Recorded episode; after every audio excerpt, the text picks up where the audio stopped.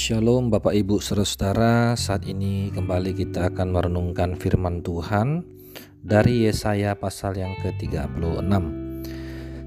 Mari kita berdoa.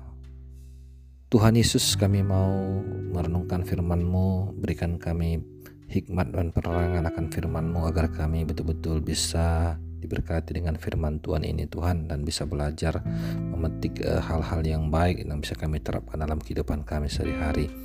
Berkati kami dalam nama Yesus Kristus kami berdoa. Amin. Bapak Ibu Saudara, hari ini kita akan merenungkan dari Yesaya pasal yang ke-36 ayat yang pertama sampai ayat yang ke-22. Nah, di sini kita melihat bahwa perikop yang diberikan oleh Lembaga Alkitab Indonesia adalah Yerusalem dikepung oleh Sanhed Sanherib ya. Nah kalau Bapak Ibu kita melihat Yesaya pasal yang ke-36 sampai dengan pasal yang ke-39 itu adalah eh, pasal-pasal uh, yang berbicara di mana Yesaya uh, pada masa Raja Hizkia ya. Siapakah Raja Hizkia ya? Raja Hizkia adalah seorang raja Israel yang sangat saleh dari Yehuda yang percaya Tuhan dan melayani Tuhan. Namun pada zaman Sanherib ya, Sanherib Raja Asyur ya, dikatakan di dalam ayat yang pertama, maka dalam tahun ke-14 zaman Raja Hizkia majulah Sanherib Raja Asyur menyerang segala kota berkubu di negeri Yehuda lalu merebutnya. Raja Asyur mengutus juru minuman agung dari Larkis ke kota Yerusalem kepada Raja Hizkia disertai suatu tentara yang besar. Ia mengambil tempat dekat saluran kolam atas di jalan raya pada padang tukang penatu. Nah, kita bisa melihat di sini dalam tahun ke-14 dari pemerintahannya Hizkia, kurang lebih tahun 701 sebelum Masehi, Raja Sanherib uh, menyerbu Yehuda dengan tujuan untuk merebut Yerusalem ya. Tadi dikatakan di sana diutus seorang panglima ya. Panglima Mandala bala tentara Sanherib berusaha untuk melemahkan keyakinan umat itu kepada Tuhan dengan intimidasi ya. Dengan kebohongan dan argumentasi bahwa Allah Yehuda tidak akan cukup kuat untuk melepaskan mereka. Ya, ini sama seperti iblis yang senantiasa mengintimidasi kita dengan kebohongan-kebohongan dan argumentasi-argumentasi yang melemahkan iman kita. Ternyata itu juga terjadi kepada bangsa Israel di mana raja yang besar, raja Asyur ini ingin uh, menghancurkan, ingin merebut Yerusalem. Dan mereka melontarkan kebohongan-kebohongan ini. Nah, kalau kita melihat di dalam ayat-ayat yang ke selanjutnya di dalam ayat yang ketujuh ya di sana dikatakan dan apabila engkau berkata kepadamu kepadaku kami berharap kepada Tuhan Allah kami bukankah dia itu yang bukit-bukit pengorbanannya dan mesbah-mesbahnya telah dijauhkan oleh Hizkia sambil berkata kepada Yehuda dan Yerusalem di depan mesbah inilah kamu harus sujud menyembah ya. Nah, di sini dengan lihai sekali orang Asyur menghasut para penyembah, berhala di antara orang Yehuda yang kecewa karena pembaharuan Hiskia. Ya, ayat yang ke-8 di justru juga di uh, diajak untuk bertaruh, dia mengejek ketidakmampuan bangsa Yehuda dalam berkuda atau mengendarai kereta perang. Mereka tidak memiliki orang-orang terlatih untuk mengurusi 2000 ekor kuda. Seandainya orang Asyur memberi mereka sejumlah itu. Jadi kita melihat bahwa bangsa Asyur ini begitu angkuh, begitu sombong. Dan di dalam ayat yang ke-10 keangkuhan Sanhedrin itu dilihat dalam bentuk hujatan dengan menyatakan bahwa kekuasaan Tuhan mengandung unsur kebenaran yang mengganggu ya Kalau kita lihat di sini di dalam ayat yang ke-10, sekarang pun adakah di luar kehendak Tuhan aku maju melawan negeri ini untuk memusnahkannya?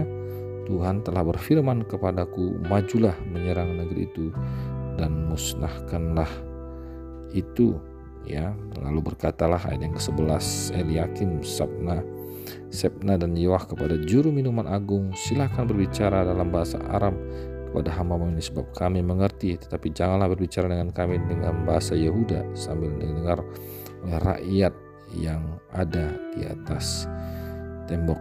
Ya ayat yang ke-12 tetapi juru minuman agung berkata adakah Tuanku mengutus aku untuk mengucapkan perkataan-perkataan itu hanya kepada Tuanmu dan kepadamu saja bukankah juga kepada orang-orang duduk di atas tembok yang memakan tainya dan meminum air kencingnya bersama-sama dengan kamu. Wow, begitu kasarnya ya perkataan yang dilontarkan oleh wakil dari Asyur ini.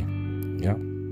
Kemudian berdirilah juru minum agung dan berseru ia dengan suara nyaring dalam bahasa Yudea berkata, Dengarlah perkataan Raja Agung, Raja Asyur, beginilah kata Raja, Janganlah Iskia memberdayakan kamu, sebab ia tidak sanggup melepaskan kamu. Janganlah Iskia mengajak kamu berharap kepada Tuhan, dengan mengatakan tentulah Tuhan akan melepaskan kita. Kota ini tidak akan diserahkan ke dalam tangan Raja Asyur. Janganlah dengarkan Hiskia, sebab beginilah kata Raja Asyur adalah adakanlah perjanjian penyerahan dengan aku dan datanglah kepada keluar kepadaku maka setiap orang daripadamu akan makan dari pohon anggurnya dan dari pohon aranya serta minum dari sumurnya. Sampai aku datang dan membawa kamu keluar ke negerimu suatu negeri yang bergandum dan berair anggur suatu negeri yang beroti dan berkebun anggur. Jangan sampai Hizkia membujuk kamu dengan mengatakan Tuhan akan melepaskan kita apakah pernah para Allah bangsa-bangsa melepaskan negerinya masing-masing dari tangan Asyur? Di manakah para Allah negeri Hemat dan Arpad dan sebagainya? Siapakah di antara semua Allah negeri ini yang telah melepaskan negeri mereka dari tanganku sehingga Tuhan sanggup melepaskan Yerusalem dari tanganku? Tetapi orang berdiam diri dan tidak menjawab dia sepatah kata pun sebab ada perintah raja berbunyi, jangan kamu menjawab dia.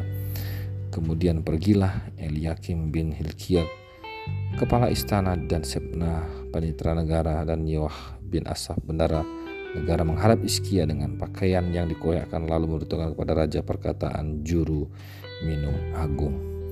Ini merupakan sebuah ancaman yang sangat besar ya, khususnya terhadap bangsa Israel ya, di mana uh, suatu bangsa yang besar ingin menghancurkan bangsa Israel yang kecil. Intimidasi yang begitu kuat Baru saja Raja Hizkia membuat pembaharuan di bangsa Israel dengan menghancurkan penyembahan berhala dan mengembalikan bangsa Israel menyembah kepada Tuhan. Ada tantangan yang baru di mana mereka harus diancam oleh Asyur dan dan disuruh untuk uh, sujud dan menyembah kepada uh, bangsa Asyur, bangsa yang tidak mengenal Tuhan. Dan ini sering juga terjadi dalam kehidupan kita sebagai orang percaya di mana kadang-kadang kita sudah mau e, bertobat ya. Bahkan kita sudah bertobat kita sudah menyerahkan diri kepada Tuhan kita percaya kepada Tuhan Yesus dan dan uh, kita sungguh-sungguh berdoa, kita sungguh-sungguh menyembah Tuhan, kita sungguh-sungguh datang ke gereja dan kita berpikir ah tidak akan ada tantangan, tidak akan ada persoalan, pasti semuanya mulus-mulus saja. Eh, ternyata tidak. Justru kadang-kadang ketika kita sudah mau datang sungguh-sungguh kepada Tuhan, ada saja tantangan, pergumulan, persoalan yang membuat kita justru harus memilih apakah tetap terus ikut Tuhan atau mundur dan e, tantangan-tantangan itu tidak mudah. Entah itu di pekerjaan entah itu di keluarga kita di teman-teman kita di mana saja. Bisa jadi itu membuat iman kita menjadi lemah sama seperti bangsa Israel. Kalau kita melihat cerita selanjutnya kita melihat bagaimana kuasa Tuhan dinyatakan tetapi di dalam pasal 36 ini mengajarkan kepada kita bahwa yang pertama tantangan itu pasti ada sekalipun kita sudah mengikut Tuhan, sudah mengiring Tuhan. Ingatlah bahwa tantangan itu pasti ada, ya. Tetapi e, eh, tantangan itu merupakan sebuah ujian iman kepada kita. Apakah kita tetap percaya kepada Tuhan, apakah kita, atau kita kembali ke hidup masa kita yang lalu atau masa lalu kita. Oleh karena itu, biarlah melalui uh, pelajaran ini ya kita bisa belajar bahwa ingat bahwa ada ujian iman yang akan kita hadapi. Untuk itu kita harus bersiap-siap kita harus mendekatkan diri kita lebih lagi kepada Tuhan, mempercayakan diri Tuhan lebih lagi dalam hidup kita. Bahwa tantangan yang kita hadapi itu semakin hari ujiannya makin berat, tetapi kalau kita semakin dekat kepada Tuhan bahwa tidak ada yang mustahil kita bisa melewati semua tantangan-tantangan itu. Biarlah hal ini mengingatkan kita eh, setiap yang mendengarkan ini bahwa setiap hari bersiap-siaplah. Firman Tuhan berkata berjaga-jagalah. Ya musuh kita iblis itu seperti seperti uh, singa yang ingin menerkam kita setiap saat. Oleh karena itu kita harus berjaga-jaga. Uh, dan pasal selanjutnya nanti akan membahas kelanjutan dari cerita ini. Namun uh, satu hal yang kita belajar dari pasal 36 ini adalah tantangan itu pasti ada dan terkadang tantangan itu sangat berat namun tetaplah percaya dan mengandalkan Tuhan dalam kehidupan kita. Shalom, Tuhan Yesus memberkati. Amin.